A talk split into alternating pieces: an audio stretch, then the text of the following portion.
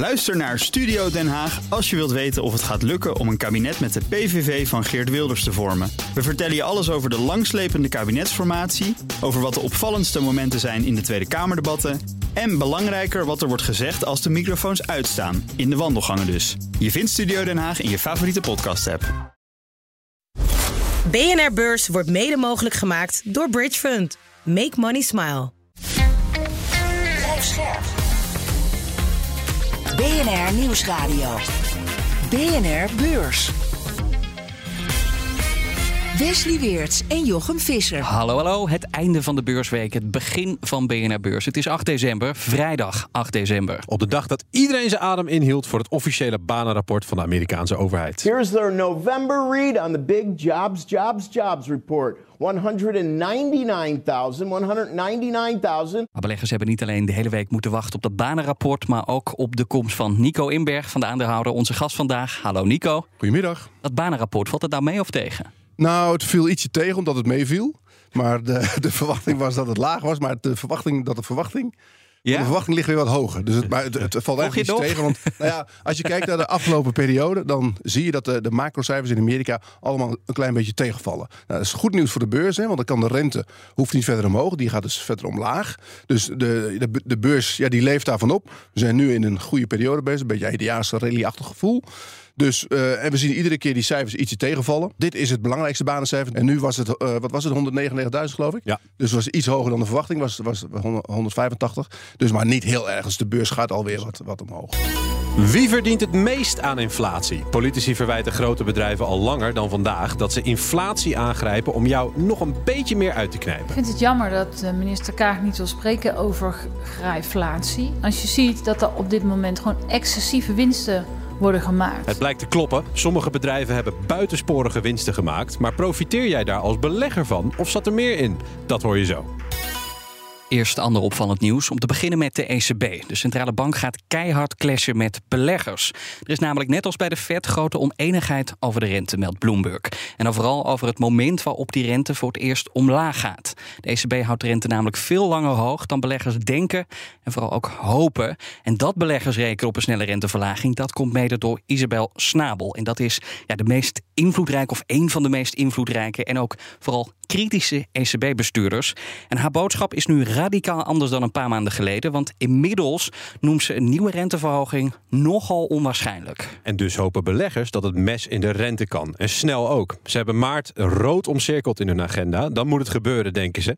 Veel te snel en onrealistisch, zeggen economen daarop. En die denken dat de ECB de rente nog zeker tot juni op hetzelfde hoge niveau houdt. En waarschijnlijk nog veel langer. Maar veel belangrijker nog, wat denkt Nico Inberg? Wanneer gaat die rente omlaag? nou, moeilijk. Ik denk wel dat die ECB-rente gaat niet meer omhoog. Daar geloof ik niks van.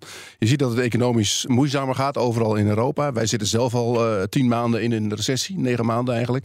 Uh, Duitsland gaat uh, nog minder. Hè. Economisch, industrie doet het in Duitsland heel slecht. Dus. En dan heb je nog de Zuid-Europese landen die graag een renteverlaging willen. Omdat die, die, die, die rentekosten enorm de pan uit gieren. En zit je dan meer aan de kant van maart of meer aan de kant van juni, waarop die eerste renteverlaging Ja, ik denk niet al te snel, want ze, uh, die inflatiecijfers moeten eerst echt omlaag komen. Dat zijn ze nog niet, wel, wel, wel aardig in de buurt, maar ik denk dat ze toch even rustig aan doen nog. Dat ze wel, uh, het zal wel, ik denk juni worden. Nou, je wist het misschien niet, maar de Tata Group, het moederbedrijf van Tata Steel en IJmuiden, zet sinds een tijdje ook iPhones in elkaar. Dat doet het bedrijf in India, maar nog altijd wordt natuurlijk het merendeel van de mobieltjes van Apple in China gemaakt. Apple wil daar al langer vanaf en minder afhankelijk worden van China. En daarom gaat Tata nu een nieuwe grote iPhone-fabriek bouwen in India. Goed voor 50.000 werknemers. En die fabriek die moet al binnen anderhalf jaar zijn gebouwd. Er is dus kennelijk behoorlijk wat haast met die fabriek. Ja, maar toch valt de verkoop van mobieltjes tegen. Dat horen we dan weer van chipfabrikant TSMC uit Taiwan. We dachten dat die chipdip achter ons lag, want TSMC verkocht in oktober meer chips. Maar die opleving die blijkt dus van korte duur. Want afgelopen maand blijken grote klanten als Apple en Nvidia opnieuw minder chips af te nemen. Oh. En ja, vergeleken met vorig jaar daalde TSMC's omzet afgelopen maand met 7,5 procent. Nou, omgerekend 6 miljard euro. En gisteren hadden we het ook al over Adyen. Uh, amper vier maanden na die beurscrash keren beleggers in grote getalen terug. Hè? En in een maand steeg de beurskoers met 70 procent. Uh, analisten draaiden bij. Laatst in de rij zijn de analisten van City in dit ja, geval. Die kwamen vandaag met uh, Precies. een opvallend bericht. Ja, dat was wat. In één klap veranderen ze hun advies van verkopen naar kopen. En het koersdoel is eventjes verdubbeld naar 1400 1200 euro. Gisteren spraken we Jim Theopoering, ging toen ook over Arjen. En die noemde beide reacties overdreven. Dus zowel de reactie afgelopen zomer, toen iedereen het aandeel dumpte, als de reactie nu. Hè, de reactie dat analisten die koersdoelen flink opschroeven. En als vanouds ook weer strooien met koopadviezen. Ben je het met hem eens, Nico? Uh, is het allemaal wat overdreven? Nou, het, is, het, is een beetje achter de koers aan analyseren wat ze deden. Want een half jaar geleden had iedereen zo'n beetje 2000 euro in zijn boeken staan als ja. Koersdoel of hoger. Nou, toen, kwam dat, dat, de, toen kwamen die overjaarscijfers. Toen ging de, de koers omlaag. Gingen een aantal analisten die gingen over de kop erachteraan. We hadden, je, hebt, je hebt nu over City, maar Jeffries bijvoorbeeld, uh, die was twee dagen eerder, dacht ik. Die zat ook, ook rond de 750. Doe maar. Die, die, die, die schoten helemaal de andere kant op. En nu hebben ze die beleggersdag gezien. En ik moet zeggen, ik heb het ook gezien. En die jongens zijn echt wel heel overtuigend. Ze zeggen echt wel van, jongens, wat wij doen is uniek. En, en we hebben heel veel personeel aangenomen. Daar komt allemaal omzet uit. Dus uh, het gaat allemaal gewoon lukken. Niks aan de hand. Uh, dus nu zijn ze allemaal weer overtuigd. En je ziet ook dat het aandeel best uh, behoorlijk oploopt. Vandaag is er even 1200 gehandeld. Dus ja, ja, je moet wel een keer die draai maken natuurlijk. Als je 700 hebt staan als koersdoel en het loopt op van, van 800 naar 1200, ja, dan moet je wel een keer wat van je laten horen. En als je nou wil weten of die wind in de rug bij Arjen uh, permanent is, luister dan ook vooral de aflevering van gisteren nog even terug. Wat we al dachten, wordt nu bevestigd. Genaaid door de supermarkten. Klopt. Graaiflatie. Zo wordt dat genoemd. Dan gaat het over het fenomeen dat de prijzen van bedrijven harder stijgen dan de kosten rechtvaardigen. Op de voorpagina zien we de conclusie: rekening gaat naar de klant. De prijsverhogingen zijn groter dan de extra kosten. En de Kuipjeboten betaalt 2,58 voor. Voor de corona 85 cent. Nou, dat is een schande. Nou, deze mevrouw heeft wel een klein beetje gelijk. Want hebzuchtige bedrijven hebben de torenhoge inflatie verergerd. Toen de prijzen hard stegen, konden ze makkelijk wat extra winst maken. En dat deden die bedrijven ook. Meldt CNBC op basis van nieuw onderzoek. Bedrijven berekenen meer kosten door aan klanten dan nodig. En dat heeft de inflatie verder aangewakkerd. En ervoor gezorgd dat de inflatie ook langer hoog bleef. En niet zozeer de supermarkten, waar ja, dit mee begon. Precies. Nee, vooral bedrijven in de olie, gas en voeding hebben zich hier schuldig aan gemaakt. Was het daar het makkelijkst, Nico? Ik denk het. Kijk, op een gegeven moment, het is, alles is natuurlijk vraag en aanbod. En als de vraag enorm is en er is heel weinig aanbod, ja, dan kunnen degenen die het wel kunnen aanbieden, hè, die kunnen heel veel geld vragen. Je zag het bijvoorbeeld met containervervoer, dat is een van de mooiste voorbeelden. Je hebt bedrijven als Maersk en je hebt de, die sponsor van de Olympique Marseille, die afgelopen week op het uh, shirt stond. Oh, nou vraag je me iets wat ik niet weet. Ja, maar dat maakt niet uit. Maar die, die, dat is een Frans bedrijf en die verdienen normaal gesproken in een jaar 1 miljard en die verdienen in 2021 20 miljard. 20 in plaats van 1 miljard. Dus da daar is zo verschrikkelijk veel geld verdiend, terwijl ze exact hetzelfde deden. Ja. Heen en weer varen met bootjes van China hier naartoe.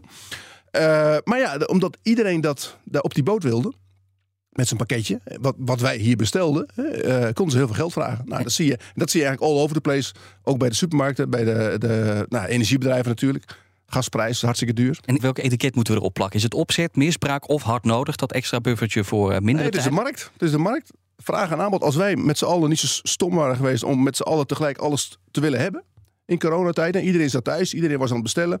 Uh, en aan de andere kant was natuurlijk de, de, de, de disruptie, die zat met name in de supply chain, omdat China was nog dicht. Uh, het kon allemaal niet op tijd hier naartoe. De supply chains die waren niet op orde. Dus ja, dan krijg je uh, heel veel vraag, heel weinig aanbod en dan krijg je hoge prijzen. En beleggers hebben die in dezelfde mate mee kunnen profiteren van uh, die extra um, ja, winsten? Be beleggers hebben het ook niet helemaal goed gedaan. Omdat natuurlijk, we hebben in uh, 2021 gezien dat die beurs enorm omhoog ging. Die hebben zich ook een beetje verrekend. Omdat het aantal bedrijven die gingen heel veel geld verdienen. Maar dat was tijdelijk. Dat is nu afgelopen. En ook pure omzet toch? Want daar ja. gaat uh, inflatie in zitten in je omzet. En dan blijken die kosten nou, ook ook in de omzet. Maar goed, uh, uiteindelijk moesten die bedrijven ook de prijzen verhogen. Ja. Maar er zijn ook bedrijven die hebben gewoon, die denken gewoon, ja, het is inflatie jongens. Wij, wij verhogen de prijs ook. Ja. Ik kreeg van de, de, KPN ook een mail van, dus, daar stond in, inflatie is uh, 8,9 procent. En je hebt geluk, want, want wij verhogen onze prijzen met 8,1 procent. Ja. Dus toch weer 0,8 procent in de tas. Maar ik bedoel, iedereen deed gewoon mee, omdat het kan. Maar die inflatiepiek die ligt nu achter ons. Hè. Slagen die bedrijven erin om die prijzen ook hoog te houden? Ja, dat wordt nu heel erg interessant. Want ik denk met name als je kijkt naar de supermarkten. Uh, als ik bijvoorbeeld kijk, ik, ik eet elke ochtend eet, eet ik uh, Krusli. Mhm. Dat pak kost bij Albert Heijn 6 euro. Maar bij de Vomar dat kost het 4,5 euro. Exact hetzelfde pak. Dus er komt denk ik straks wel helemaal nu met de Aldi en de Lidl die in, in Nederland echt wel eh, beginnen te groeien. Een soort uh, prijzenoorlog tussen die supermarkten. En dan zal Heijn echt omlaag moeten met zijn prijzen. Want uh, er komen steeds meer ja, mensen Als ik het zo hoor, is die prijzenslag er al? Ja, maar er zijn nog steeds heel veel... Als je bij de, bij de appie komt, het is hartstikke druk. Dus heel veel mensen gaan nog steeds naar de Albert Heijn. Maar dat, dat, als, dat, als dat weer... Kijk, want in coronatijd hadden ze het allemaal heel erg goed, die supermarkt. Want je moest naar de supermarkt, je kon niet meer uit eten. Dus als de concurrentie weer terugkeert, dan moeten ze omlaag met hun prijzen. Dat hebben we al eerder gezien met de, met de supermarktenprijzenoorlog. En dan gaan die prijzen gewoon echt omlaag. En hebben ze dan die buffers die ze de afgelopen tijd extra hebben opgebouwd hard nodig? Nou, de, de, de buffers hebben ze wel. Ze hebben natuurlijk een paar hele goede jaren gehad. Als, als je bijvoorbeeld kijkt naar Ahold, die hebben het heel goed gedaan. En uh, dat bedrijf is, zit, zit hartstikke goed, uh, lekker in zijn velletje. Dus daar is niks aan de hand. Uh, dat kan best een, een onsje minder. Maar ja, de, de, dat geld hebben ze wel. En welke krusli eet je elke ochtend? Ik ben overgestapt. Ik had eerst oh. met, met rozijnen en nog iets. Maar ik heb nu met chocola. Dat vind ik toch lekkerder. Het was een beursweek waarin er weer een hoop gebeurde. En mocht je niet alles hebben meegekregen of ben je het alweer vergeten... we zetten nog één keer al het belangrijke voor je op een rij... en geven je ook meteen een update. Zo kondigde dus Spotify een grote ontslagronde aan. Niet alleen 1500 medewerkers worden eruit gegooid... ook twee belangrijke directeuren vertrekken. En ook TUI wil vertrekken. Het wil weg van de Londense beurs. Tegelijkertijd kwam de reisorganisatie met cijfers... en TUI maakt voor het eerst in vier jaar weer winst. TUI forecast that its operating profit would rise 25% this year. Spotify verliest zijn personeel, TUI mogelijk zijn beursnotering in Londen en Nokia, ja, dat verliest een belangrijk Amerikaans contract met AT&T. Concurrent Ericsson gaat er vandoor met een contract van 14 miljard dollar. It's a massive contract. I think you can liken it a bit to the competition between Airbus and Boeing in, in aerospace. En dacht je dat 14 miljard dollar veel was? Nou, dan heb je de waarde van SpaceX nog niet gezien. Was het afgelopen zomer nog 150 miljard dollar op papier waard? Nu is dat 175 miljard. Nou, met dat prijskaartje kunnen ze zich meten met een T-Mobile en Nike die evenveel waard zijn. Nou, de schuld van Evergrande die is nog veel groter. Ja, en Evergrande krijgt nu meer tijd om zijn hachje te redden. Het reddingsplan moest eigenlijk deze week af zijn, maar de Chinezen krijgen tot eind januari. Evergrande has been given extra time to deal with its debt crisis. A court hearing into its potential liquidation was due on Monday, but the struggling property giant was given an adjournment until January 29. Over China gesproken, de meest krachtige chips van Nvidia mogen niet naar dat land. The US restricting the sale of chips that Nvidia designed specifically for the Chinese market to help export curbs that block China's access to highly advanced semiconductor technology. Maar Nvidia heeft nu het slimst bedacht voor die verboden chips. Het gaat ze handelsoorlog proef maken en ja, dan mogen ze wel naar China. En ook goed nieuws voor de gamers onder ons, waaronder ik dus. GTA 6 is aangekondigd. En dat klinkt ongeveer zo.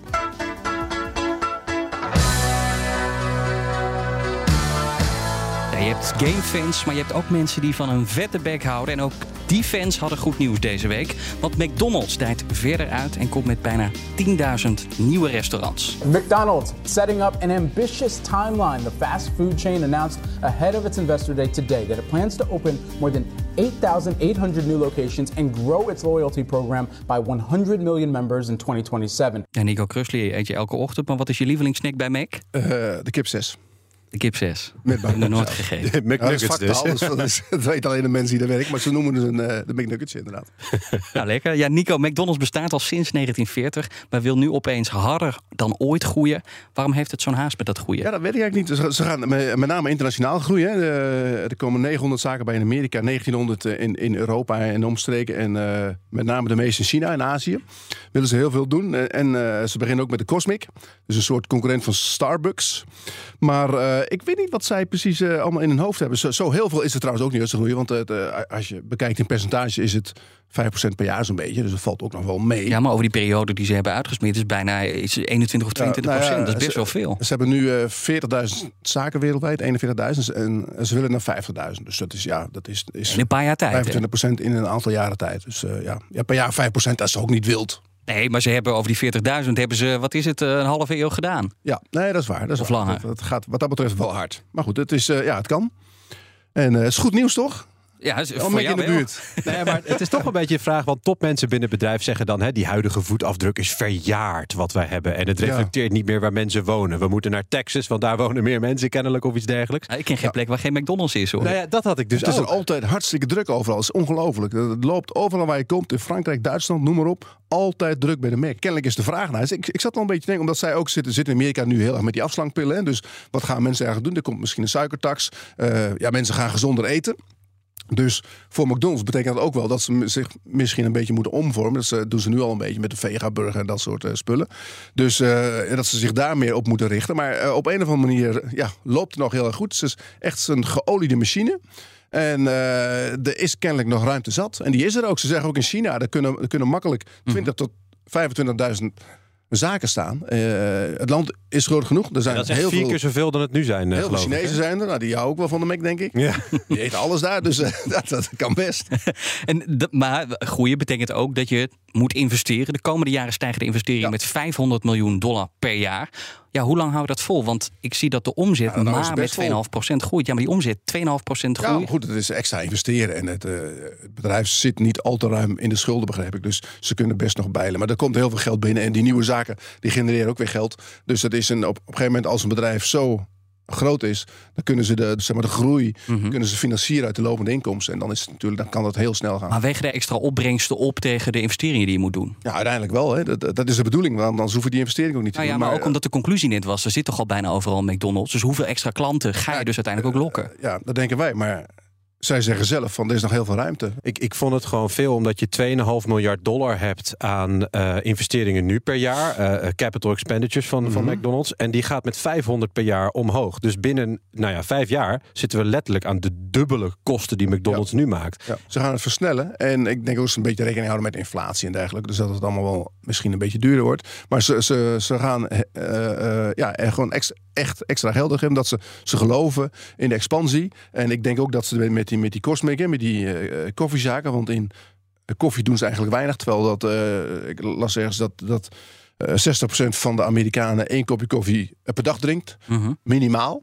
Eh, dus dat is ook echt een hele grote markt waar Starbucks in zit. Je ziet hoe, hoe hard Starbucks is gegroeid. En die markt willen zij ook in. Ze, kunnen, en ze zitten natuurlijk overal met hun zaken. Dus dat kunnen ze heel makkelijk opschalen. Nou, misschien is het wel aardig om heel even te kijken wat Cosmic dan precies is. Want voor het eerst sinds ja, de oprichting zo'n beetje van McDonald's komt er echt een nieuwe keten. Ja. Eh, ze gaan dus, eh, jij zei het al, het is een beetje een soort van Starbucks waar je koffie, thee en snacks kan halen. Maar ze hebben ook allerlei eh, koude drankjes en die zijn vooral heel erg zoet. You can find drinks like the S'mores Cold Brew, Pop and Pear Slush, or a Sour Tango Lemonade, just to name a few. The company says it wants to tap into the specialty beverage market. Er worden nu tien restaurants geopend in eh, Amerika. Internationale uitrol behoort tot de mogelijkheden, maar dan moet het wel een succes worden. Wordt het een succes, denk Nou, ik? ze gaan het eerst testen. Er komt er eentje in Chicago naast het hoofdkantoor. Dus dat wordt zeker een succes. Want dan gaan die jongens zelf natuurlijk doen. En dan gaan ze naar Texas. Dan gaan ze een stuk of tien openen. En dan gaan ze bekijken of het, of het wat is. Maar het, is, het wordt natuurlijk een succes. Als je de goede locaties hebt. Want heel veel mensen in Amerika die zie je buiten lopen met een bakje koffie. En als het dan dat hetgeen is waar, waar je dat kan halen. En ze, zijn, ze zitten iets onder de prijs van Starbucks. Waar je belachelijk veel betaalt. Voor slechte koffie. In mijn ogen. Dan, dan moet dat zeker een succes worden. Kunnen ze ook groter worden dan Starbucks.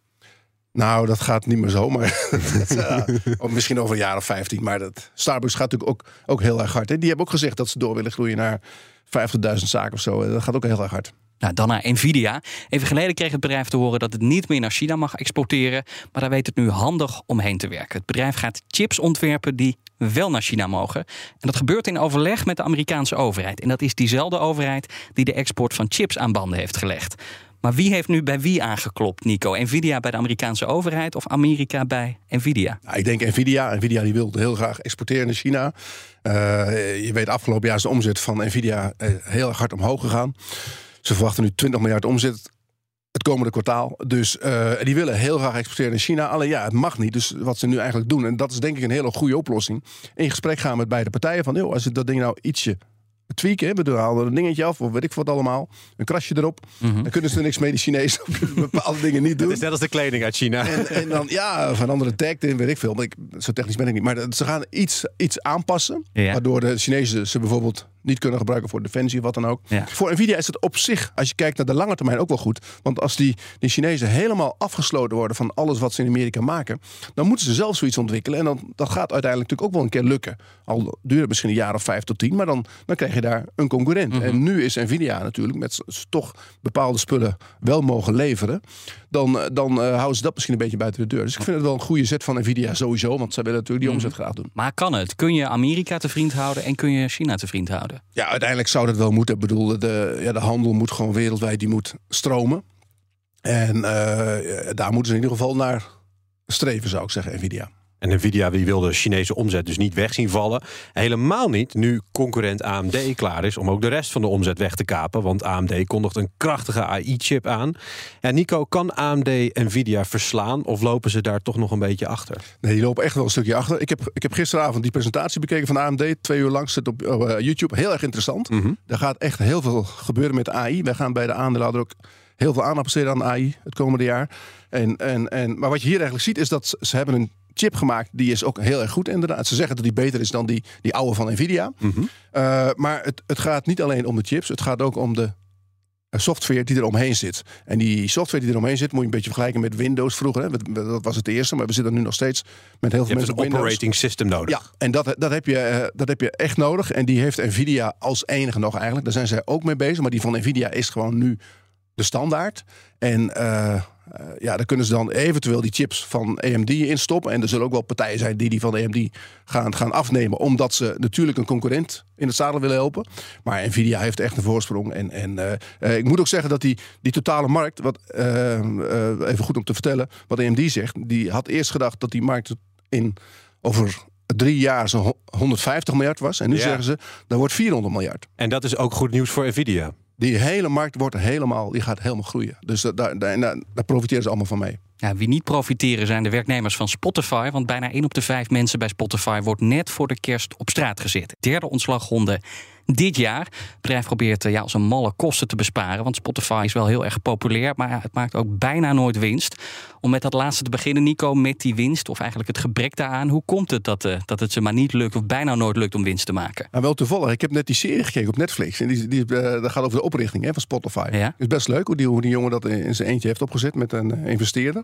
Ehm, ja, ze hebben heel veel geïnvesteerd, altijd overal in. Heel veel mensen aannemen. En afgelopen jaren weer met eh, podcasts. eh, heeft hij heel erg in, in, in geïnvesteerd. Nou ja, iedereen weet, met podcasts kan je niks verdienen. Alleen als je een goede, goede sponsor hebt. Die hebben. Ehm, die hebben jullie. Dus, eh, nee, maar dat, dat is toch zo. Je kan, bedoel, mensen betalen daar meestal niet voor. Dus ja, al die jaren maar geen winst gemaakt. Maar het is wel, het is wel de, de nummer één in de markt. Want iedereen heeft bijna een Spotify-account. Alleen, het, ze moeten zorgen dat mensen iets meer gaan betalen. En dat mensen niet alles... Nee, ik heb een familieabonnement. Dus bij ons zit iedereen thuis met één abonnementje. En, eh, En de buren en die buren en dat weer. dit, Netflix heeft dat ook gedaan in het begin. En die hebben dat op een gegeven moment ook, ook eh, een beetje achter de paywall gezet. Dus iedereen moet betalen. En dat, eh, ik, ik verwacht dat zij dat over een jaar of een aantal jaar ook gaan doen. Dus prijs omhoog en dan gaan ze winst moeten gewoon de prijzen omhoog. Eerst iedereen verslaafd maken en dan de prijzen omhoog. Zo, eh, zo doen ze dat. En de CFO en de CMO, oftewel Chief Marketing Officer, die gaan volgend jaar ook de laan uit. Er is toch een beetje een teken van paniek. Want na 17 jaar van geen winst vraagt men zich toch af: gaat het nu wel lukken? Ja, maar dat is wel een beetje het, eh, het hele adagium natuurlijk op de beurs. Hè. Al die, die technologiebedrijven die konden met, met een rente van 0% Ja. heel makkelijk geld krijgen. En die waren lekker aan het uitvinden en, aan- en aan het groeien. En nu zegt iedereen van, hé, hey, ik, ik krijg daar 5% op mijn eh, geld. Ik wil eh, van jullie ook rendement zien. Ja, je krijgt als artiest, dat vind ik zo frappant. Ben, ben ik zelf ook wel eens, eh, eh, amateurs dan. Nou ja, tussen drie tiende en vijf tiende van een cent per stream krijg je. Oké. En, en Spotify verdient per stream het dubbele, net iets meer. Want jij krijgt 30% Ja. en zij 70%. Zegt dat eigenlijk niet genoeg? Dat als Spotify aan zijn 70% per stream Dan niet genoeg, zo hè? weinig verdient. Zegt, is, dat, is dat verdienmodel niet gewoon een beetje kapot? Ja, het hangt ook een beetje van de kosten af. Hoeveel kosten ze maken. Daar moeten ze een beetje op letten. Maar volgens mij gaan ze nu, nu winst maken. Want er wordt nu heel veel kosten bespaard. En ze hebben de, de prijzen verhoogd. Volgende week staat alles in het teken van de Fed, de Amerikaanse centrale bank. Maar de modebedrijven komen ook met cijfers. Want het is die zeldzame tijd waarin het ene cijferseizoen over is en het volgende nog niet is begonnen. Maar toch kan je deze week genieten van de cijfers van Adobe, H&M en Inditex. En misschien weet je nog wel dat Adobe via de cloud allemaal belangrijke software aanbiedt. Maar Inditex, nou, Dat is het modebedrijf achter Zara. En dat is meer dan 100 miljard euro waard op de beurs. En nu de Chinese concurrent Shein de papieren heeft ingeleverd... kijken beleggers rijkhalsend uit naar de resultaten van Inditex. Ja goed, natuurlijk zijn al die cijfers belangrijk... maar voor de Federal Reserve gaan alle bedrijven uiteindelijk aan de kant.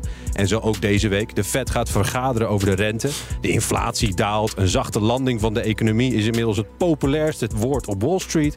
Maar dat betekent niet dat de rente alweer omlaag kan, schrijft ook de Financial Times na onderzoek onder economen. Het gaat deze week dus niet per se om verhogen of verlagen, maar vooral om hoe lang die rente rond dit niveau blijft schommelen. Het einde van BNR Beurs en dus tijd voor weekend. Dankjewel, meester van de Quarter Pounder, Nico Inberg van de aandeelhouder. Dankjewel, fijn dat je er was. En jij bedankt voor het luisteren. En maandag zijn we er weer. Fijn weekend. Tot maandag. BNR Beurs wordt mede mogelijk gemaakt door Bridge Fund. Make money smile. Ook Hugo Reitsma vind je in de BNR-app. Superhandig die BNR-app. Je kunt alle programma's live luisteren, breaking nieuwsmeldingen. Je blijft op de hoogte van het laatste zakelijke nieuws. En je vindt er alle BNR-podcasts, waaronder natuurlijk de belangrijkste, Boeken zijn in de wijk. Download nu de gratis BNR-app en blijf scherp.